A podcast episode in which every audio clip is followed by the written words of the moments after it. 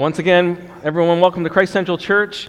Great to have you here, and uh, thanks to those participating online with us today. My name's Joe Crummy, and today we're going to be sharing in communion together. So, hopefully, on your way in, you might have received this, which has our bread on top and our wine juice at the bottom. So, if you're at home participating, uh, why don't you, in a minute, get ready and you can find some bread or some juice or wine to get ready to share in communion at the end of our message together. But first, we're going to explain some of those things. And today, I want to talk about how Jesus' life and death and resurrection affects and applies to our lives and our culture today. And so, when we come to sharing communion, it's something not just sort of like nostalgia that we remember something 2,000 years ago, but it doesn't have any application today. It has every application today to our lives and to our culture. And so, today, I just want to take a look at and there's so many things when we come to what Jesus has done for us. We can't explain them all in one message. We're just going to pick one thing this morning to kind of see how the cross and the resurrection and the application of what Jesus has done for us affects an area of our life. And that topic is going to be sort of to do with the whole area of shame. And so I'm going to put up a definition um, and there are all kinds of different definitions of shame, but I found this one uh, that I thought was quite helpful to us. And so this is a definition of shame. And we are more and more living in a shame culture and trying to understand what that is. But here's one definition of shame it's this a painful feeling caused by the belief that one is or is perceived by others to be inferior or unworthy of affection or respect because of one's actions, thoughts, circumstances, or experience. Let me read that again. Shame, it's a painful feeling, so it affects our emotions, by the belief that one is or is perceived by others to be inferior or unworthy of affection or respect because of either one's own actions, thoughts, circumstances, or experience. And one of the things we're going to take a look at today is that can be, as we've seen in this definition, by the things we've done, or it can be that maybe we haven't done anything wrong at all, but, but we perceive others think things of us, which then affect us, or other people's actions towards us or circumstances or life issues affect us and we take them on. So it's a wide ranging definition but it affects every one of us. And so, just trying to say that sometimes we can feel guilty for some of the things we've done. So sometimes we can feel, oh man, I shouldn't have said that, I shouldn't have done that. Or maybe I should have done something good and we didn't do it, and we can feel guilty because of what we have or haven't done. But shame, it's a little bit different in the sense that it's more we feel bad about who we are as a person. And it affects our identity. And so the next slide, I've just put up just sort of kind of all kinds of different bullet points, just different words that describe how we feel shame. I can feel embarrassed. I can feel ashamed, dirty. Sometimes we feel yucky. Sometimes we're hating ourselves. We feel humiliated. And all of that leads to no peace, no escape. It can lead to torment, agony, and sometimes it causes us to self harm. And in our culture, more and more, you might have heard the term, we're called more and more a cancel culture. And so, in our society, goodness, we have movie stars and athletes and politicians and media people and all that. They do something wrong. They say something that maybe doesn't, majority don't like. And what do we do? We just like, they're gone. Now, sometimes there's a good part to that because sometimes there's consequences to our actions, and sometimes we want justice, and sometimes, rightfully so, people do terrible things, say terrible things, and there's a sense of, hey, there's consequence, you might lose your job. So we get that. However, a lot of times it goes beyond that. Like people are just gone, never to be heard from again. And they're canceled. They're, uh, you're pushed aside. And that happens in all kinds of different things. And that's how our society more and more deals with things like shame and let me just flesh that a little bit more because it can come a couple of different ways.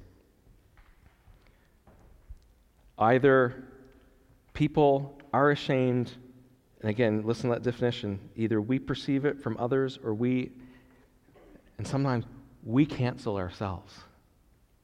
We take ourselves out of things. And sometimes that happens in church life. Sometimes we do something just like, oh man, if people really knew who I was and everything. Nobody would want, and so I'm not even going to really participate in church life because I'm unworthy, don't deserve or people, and we cancel ourselves out. And in our culture, sometimes we do the opposite because sometimes people fight cancel culture by this. People are just like, dudes, this is who I am, and I don't care what anyone thinks, and we're just full steam ahead. And we see that in our culture as well, isn't don't we? I don't care what anyone thinks. This is who I am, and I'm going to be who I am, and we're just going to go on with life. And as you wrestle through these things, you're kind of going like, folks, there's got to be a better way, right? There's got to be a better way. There's got to be a better way. Is it possible that if we do things wrong or we say things, that actually there's a process that we can go through, acknowledge, take ownership, say, I'm sorry, be forgiven, and actually be restored into relationship and into society? Is there a way that we can humble ourselves and say, I'm just not going to flaunt and just be who I am. I'm actually going to take some ownership. I'm going to be humble. I'm going to learn some things. Is there a different way that we can be forgiven, that we can be cleansed, that we can be restored? Personally, and even in church life and in society. Folks, do you understand the issues we're dealing with in everyday life? We deal with those things. We deal with things of shame, don't we? Okay? You're in middle school, elementary school, high school, university, doesn't matter what age. But, folks, you have to understand kids, teenagers, you have to understand young adults that dealing with things, people making fun of you, Sometimes you're like, I say the wrong thing, I wear the wrong thing, I've done the wrong things, and you know that feeling when everyone turns against you. Folks, you have to understand when we take communion today, when we remember what Jesus has done on the cross, when we remember that Jesus is alive, we have to make the connections that Jesus is dealing with things like shame in our lives. Because if we don't make that, if we have a disconnect between Jesus, who we're just singing about and honoring, and yet, as has been shared, what Jesus has done and who he is doesn't make its way down into the deep, dark parts of our heart and our lives, and it doesn't permeate every aspect of our being, including things like guilt and shame, we're missing the good news.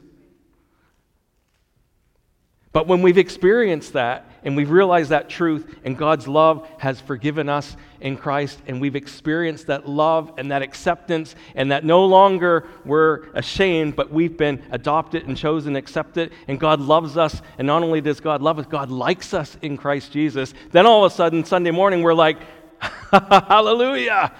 And we're praising Jesus because we know what he's done in our lives.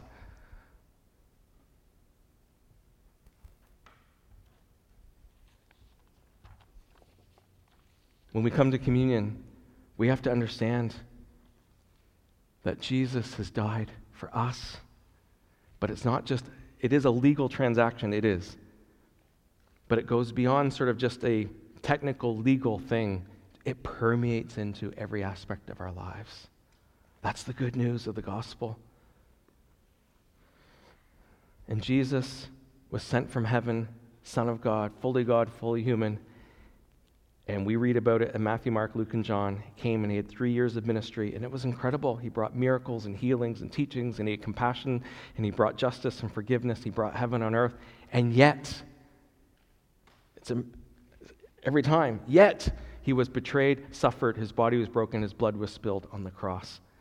Folks, we have to realize the pain of crucifixion was so horrendous that you know they had to invent a word to go with the pain of what it was to be to die on a cross. And we get the word today, excruciating. Have you ever heard of that word? Excruciating. It was excruciating pain. That word was invented because it means from the cross. And Jesus brought as we're going to see, a new covenant, a new way to know and relate to God because the old way was never able to actually deal with our hearts. So I'm going to read the scripture now that we usually read at the end. I'm going to read at the beginning, and that's from 1 Corinthians chapter 11. So let's read this together. Okay, it's going to be up here. And again, as we're learning, why don't we read, if you're able to read, why don't we read this together and read God's word? So this is Paul writing to the church in Corinth, and this is what he said For I received from the Lord what I also passed on to you. The Lord Jesus, on the night he was betrayed, took bread, and when he had given thanks, he broke it and said, This is my body, which is for you. Do this in remembrance of me. In the same way, after supper, he took the cup, saying, This cup is the new covenant in my blood. Do this whenever you drink it in remembrance of me. For whenever you eat this bread and drink this cup, you proclaim the Lord's death until he comes. So then, whoever eats the bread or drinks the cup of the Lord in an unworthy manner will be guilty of sinning against the body and blood of the Lord. Everyone ought to examine themselves before they eat of the bread and drink from the cup. So, this is why we're taking time and we're examining ourselves through God's word here this morning before we take part. So, again, the background we've got God's story that God, Father, Son, Holy Spirit, living together in community and love and glory and holiness and life and joy and peace and generosity. And God, out of this love and generosity, is like, I need, I want to share this. And so He created the world to reflect His glory. And He created humanity, as we read in God's Word, and we're made in God's image, male and female, and we are God's image bearers. And God said to Adam and Eve his first creation, Go forth, multiply, rule, care for the world, steward, be fruitful and multiply, fill the earth with my glory. How? Through us as his image bearers. And Adam and Eve, it says this they walked with God, they were naked, and they knew no shame. Isn't that interesting? Naked, and yes, they walked with God and they talked with God in the garden, and there were no issues. And then Adam and Eve are tempted by Satan, and sin is it, it's really not believing God. It's ignoring God, it's believing a lie. And we read the story. Did God really say? And they disobeyed God, and there's all kinds of consequences to that, and there was spiritual death and physical death, and they're separated from God. And what do we read happened? This is really important. What do we read happen? What happened when they, God's like, Where are you? I don't think God lost them. I think God's saying, Where are you? And what, did it, what does the word say? It says they knew they were what? Naked, and what did they do? They hid. So we're into the third chapter of the Bible, and we're dealing with shame. They knew they were naked, and they hid from God. You see what shame does? Shame causes us to hide. And we hide from God, and a lot of times we hide from one another. And this is the condition we find ourselves in that we, as we're born thousands of years later, we're still born into Adam. He's our head. We're still born into Him. And we've got a huge problem. Such a big problem that it needs God to solve the problem. And hallelujah, we read this incredible verse. This is a good one maybe to remember 2 Corinthians 5:21. We read this, "For our sake God made Jesus to be sin who knew no sin, so that in Jesus we might become the righteousness of God." Do you get that? Jesus, who lived a perfect life, who never disobeyed God, who knew no sin, he became sin for us so that in Jesus we might become the righteousness, we might have right standing relationship with God. And Jesus and God did that because the Bible says that God so loved the world. He did that not out of like, oh man, I made creation and they screwed up and now like, oh, what am I gonna do? I got to do something. No, God loved. This is my creation. God loved the world. He sent his one and only Son. We needed a God sized answer so that no one should perish, but those who believe in him should have everlasting, eternal life, knowing God, having a relationship with God. And we see it's not earned, it's a gift, and our part is by faith. We believe this truth. Briefly, this morning, I just want to draw a couple of things. And we don't have time this morning to read all of Leviticus 16. So if you want to do that this week, I'm sure that was on your to do list this week. I'm going to read the book of Leviticus. You can just read one chapter Levitic- Leviticus 16 in the Old Testament.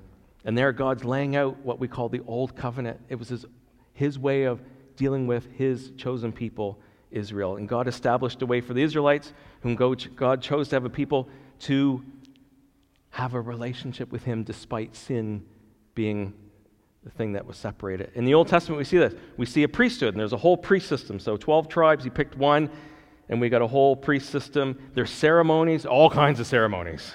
Okay? And then there's all kinds of different sacrifices and rituals. It's a lot. And one day of the year was called the Day of Atonement.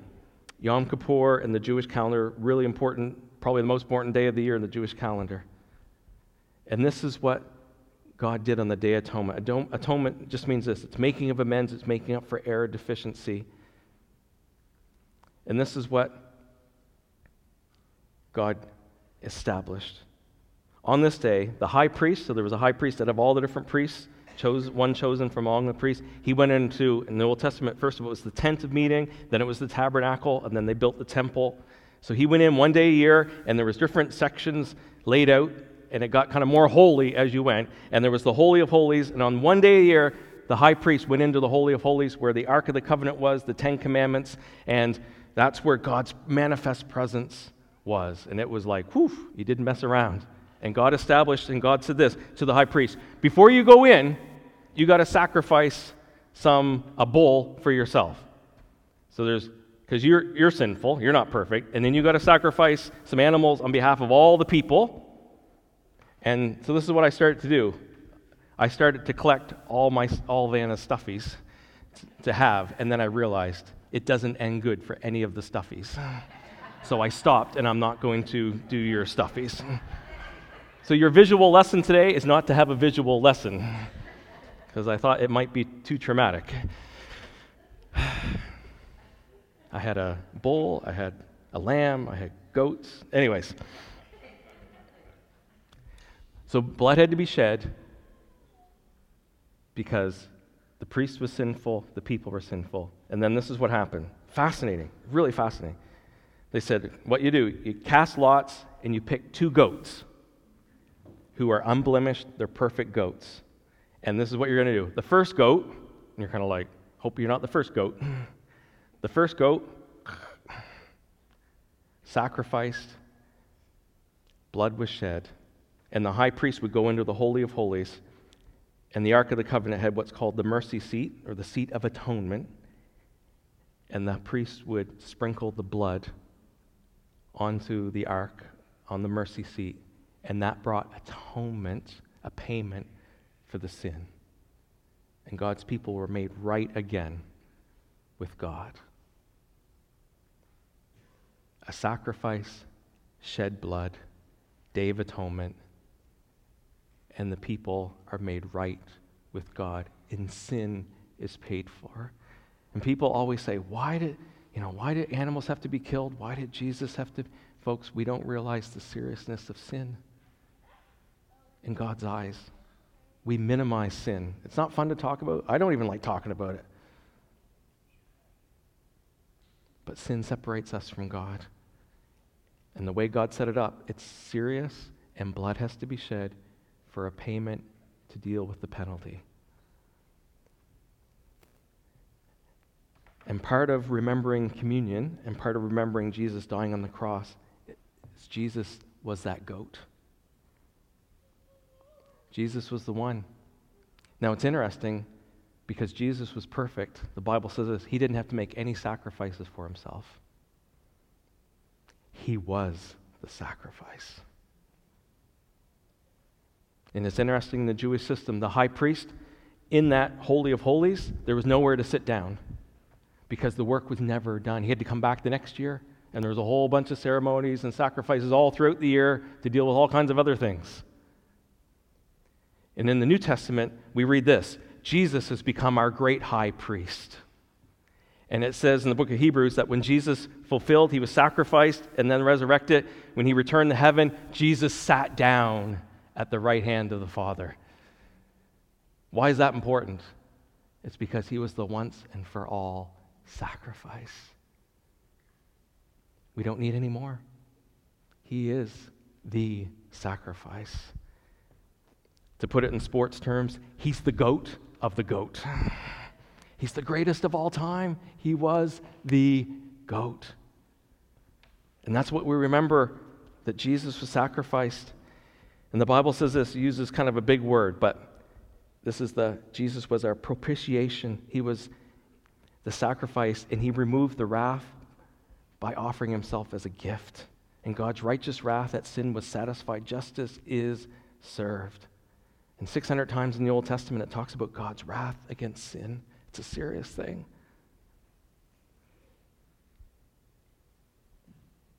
And Jesus satisfies the Father. Jesus is our substitute. His perfect life fulfilled God's law, and though innocent, he took on our and became our sin and guilt and shame, and the penalty was paid. Hallelujah. That's what we're remembering today. And our faith and belief in Jesus as our Savior and Lord the Bible says it justifies us, just as if I had never sinned. Justification, we're justified, not by anything we've done, but through Jesus Christ. And we go from guilty and condemned and shameful to not guilty, accepted, redeemed, restored, cleansed. All based on Jesus' performance and not ours. That's good news. That's good news. That's good news. I was in a race I could never win. Jesus won it. I had to write a test I could never pass. Jesus gives his 100% and he gives it to us. It's good news. Now, here's the second thing I just want to focus on briefly. And there's a whole thing about Jesus being the Lamb of God and the Passover. That's a whole other story, okay? That goes along with communion as well. But sometimes we don't read about, I'm going to take, this is my goat, this is my second goat, even though it's a bunny. I couldn't find a goat. Hard to find stuffies that are goats. But, anyways, mm, lots of lambs, no goats. The second goat, remember there were two? First one, mm, blood sacrifice. The second goat, this is what the high priest did. The priest laid his hands on the goat's head. What a scene that must have been. And this is what the priest did the priest confessed all the sins of the nation onto that goat. Now, can anyone tell me what the name of that goat, what came to stand for? Nice and loud. That's right. That lamb or that goat became the scapegoat. And this is what happened. Confess the sins over, and then Someone was tasked with, I don't know who got that job, but someone was tasked with taking that goat out into the wilderness, out into the desert, and releasing it. And it symbolized the removal of sins from the people. Now, today, our use of scapegoats a little bit different. So here's right this week Blue Jays Fire manager Charlie Montoyo. Wah, wah, wah. First sentence The Toronto Blue Jays have found a scapegoat for the team's recent struggles, fire engine manager Charlie Montoyo on Wednesday. Our definition of scapegoat's a little bit different. Because depending on who you are, you could say, actually, Charlie Montoyo deserved to be fired because he was to be blamed. And other people are like, no, it was the player's fault. But he had a part to play. Folks, Jesus was innocent. You can't blame Jesus and say, well, Jesus sinned too, and he just didn't sin as much as the rest of us. No, he was innocent. It's a different use of the term. Jesus became our scapegoat. He took the blame for something we did. And the Bible uses this term, and it's this whole concept of expiation that our sin is removed. Now, here's the amazing thing of what Jesus has done is Jesus hasn't just done that legally, which he has, But you remember that definition of shame?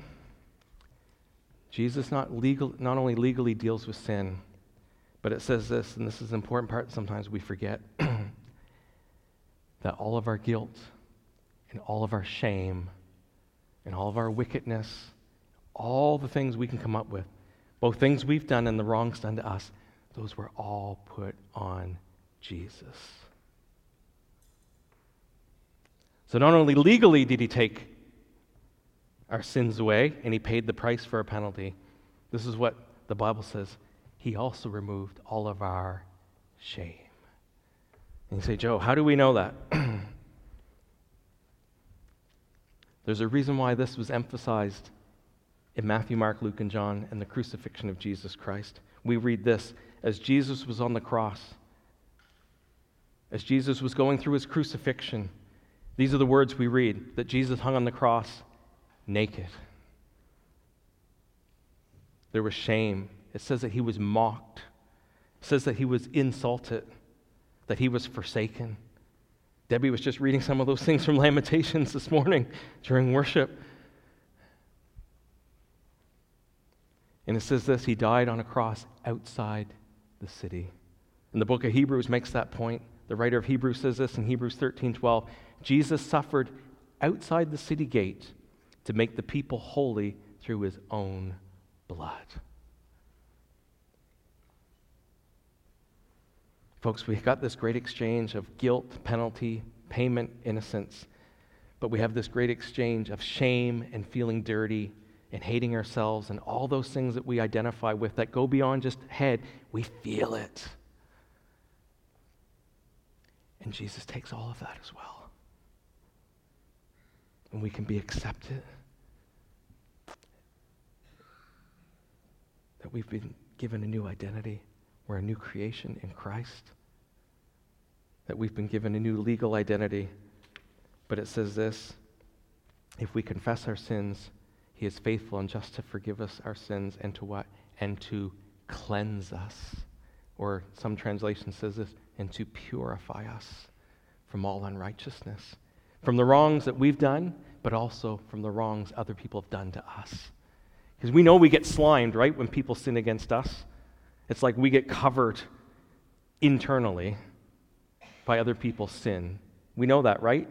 When people sin against us, people abuse us physically, emotionally, mentally, sexually, we get scarred. Maybe not so much on the outside body, but on the inside. When people slander us, when people mock us, when people make fun of us, when people put us down, when people insult us, it wounds us.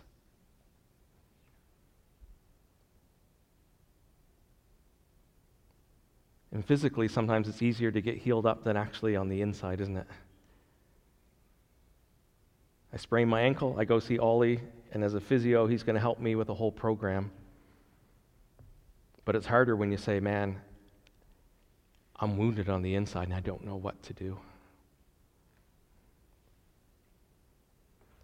And the good news of Jesus Christ is this is that when we come to Jesus, and we say to Jesus, Jesus, I just come to you. And I'm hurt and I'm broken and I know I've done things wrong. I know I should have done some good things I didn't. But Jesus, I'm broken because people have done terrible things to me. And I don't know what to do with all of this.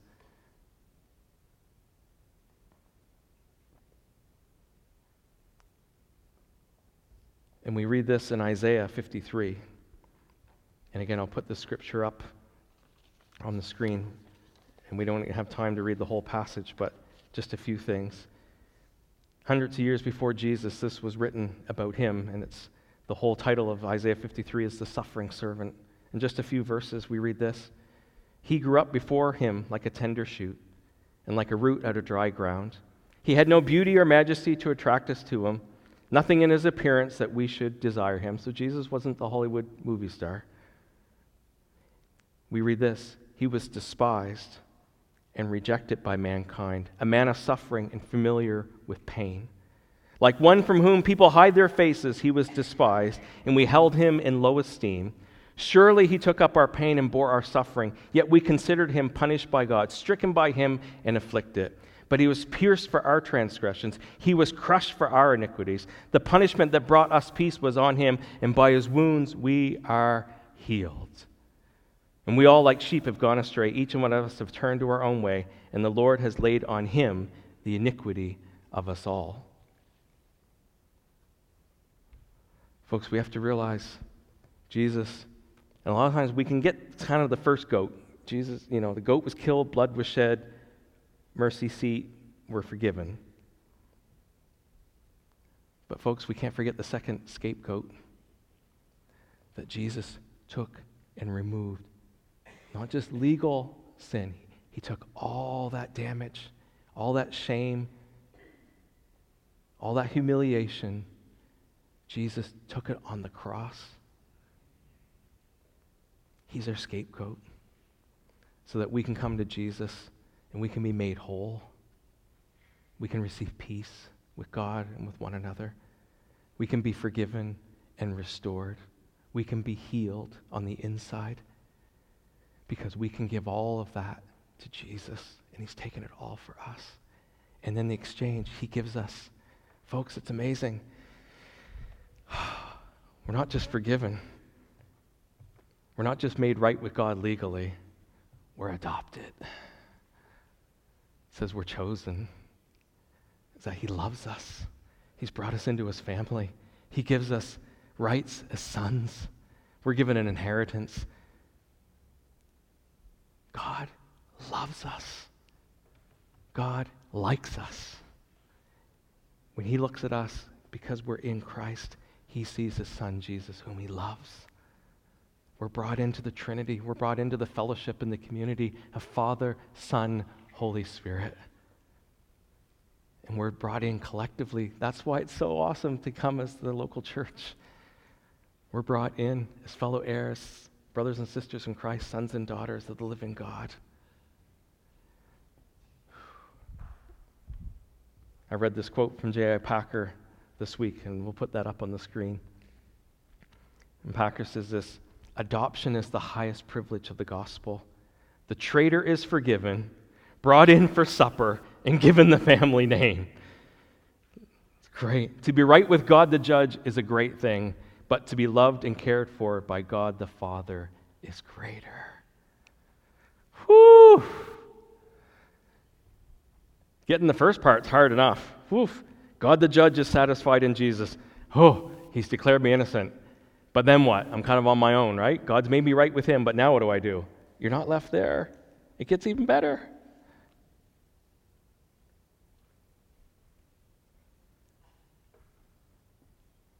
You're my son, whom I love. With you I am well pleased. Can you hear the Father speaking that over you this morning? When you put your faith in your hope in Jesus Christ to be made right with God, to be forgiven of your sins, you're made legally right, but it doesn't stop there.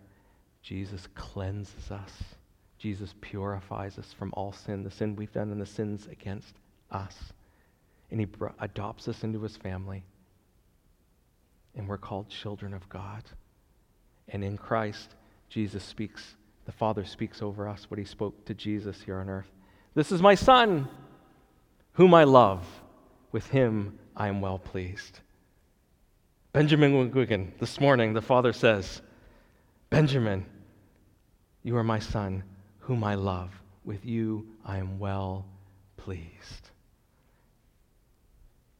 And if I could get into Ben's head, I'm sure Ben at some point's going like, ah, no, no, no, no, no, no, no, no. You didn't know what I did this week. You don't know what I even did this morning. Like, hold on.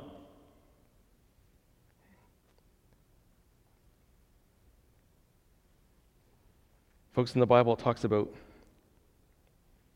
justification just as if I'd never sinned. It's a legal thing. That's our legal truth in this great exchange. When we accept Jesus Christ as Lord and Savior, we become sons of God.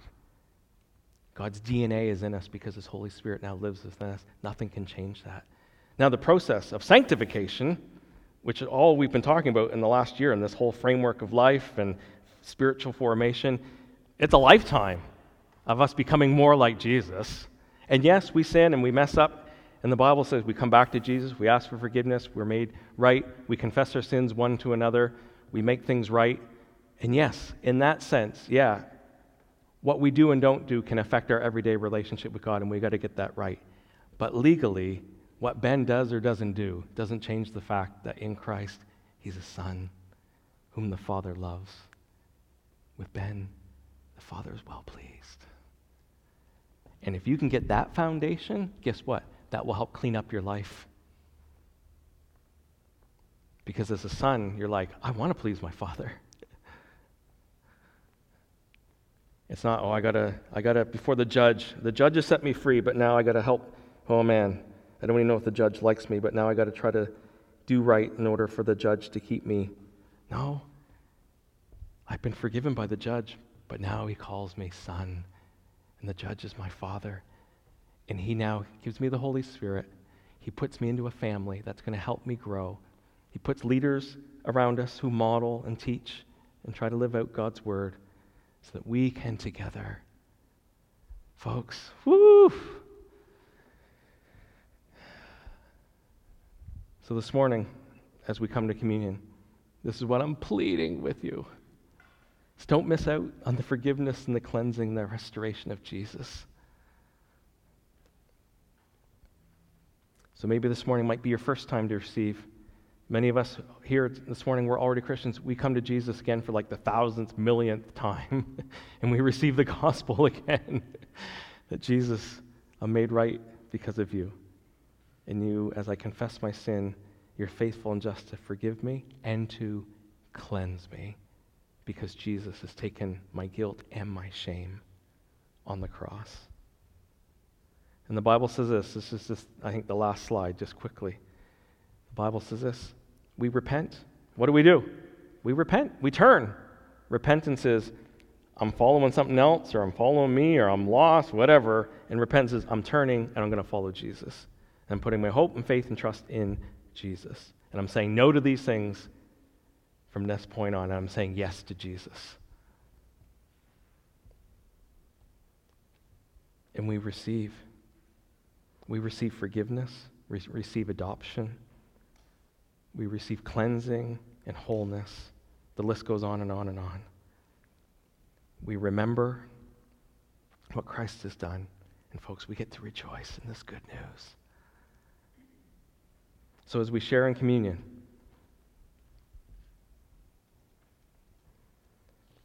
which focuses on the death of Jesus Christ on the cross and his resurrection, and that he's coming again. Folks, we come, and as we take the bread, you can do this in a moment. I'm just going to do it as a start. When we take, which represents the bread, folks, sometimes we can just do this so fast and quick, like we just kind of go, yeah, do, do, do, boom, done. You remember the goat? That first goat was killed. Says Jesus' body was broken on the cross his blood that was shed forever is on the mercy seat and sprinkled in God's presence so that we can be made right with God. And his blood shed. Remember the second goat, the scapegoat, out into the desert? Well, it removed legally sin, but it also removed the shame and the guilt. And it was taken away so that we can have peace with God, that we can be accepted, it. We're adopted in. All through Christ's body that was broken, his blood was shed. That's why it's good news. So here's what we're going to do. Um, I'm going to get maybe Celeste or someone from the welcome team. Just if anyone didn't receive that cup on the way in, maybe just put your hand up and Celeste will, um, the basket's right there, we'll hand that out. Okay, here's going to say, maybe you're not a Christian yet. Maybe you haven't made this decision. You're welcome just to stay here with us, and you can just watch and observe what we as a Christian family do. There's no pressure on you whatsoever. Okay, in a moment, we're going to lead us taking the bread. If you're watching online, you can get ready. All right? All right, why don't you take out. And the Bible says this to examine ourselves. So we're just going to take a moment. We're just going to be quiet. And maybe this morning, for the first time, you're going to take part in communion and you're saying, Jesus, you're my Savior. You saved me. I confess that Jesus, you're my Lord and Savior. I turn from all the other things. I turn to you and I ask for your forgiveness, and I receive your forgiveness. I receive your mercy and your grace and your love and your Holy Spirit. That might be for the first time. You can do that this morning as we're quiet. Maybe you're already a Christian. Just examine yourself. Say, Holy Spirit, show, is there anything I need to confess, get right with you? Do I just need to line up with this truth again? You can begin to thank. You can just be full of thankfulness in your heart.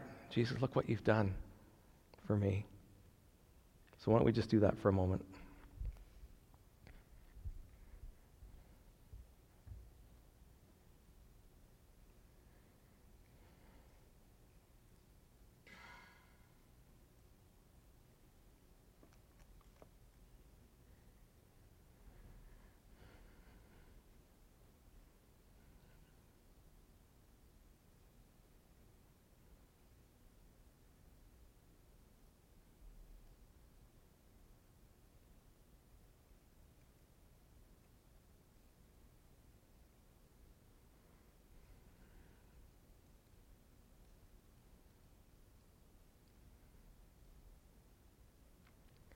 Lord Jesus, on the night he was betrayed, took bread, and when he had given thanks, he broke it and said, This is my body, which is for you. Do this in remembrance of me. So, Lord Jesus, we thank you and we remember your sacrifice. We remember that you were our substitute. Thank you that you were the goat that was slain for us. Thank you for your broken body that made it possible. Now, we eat and we give thanks. So you can do that right now. You can just give thanks to Jesus. You can eat the bread.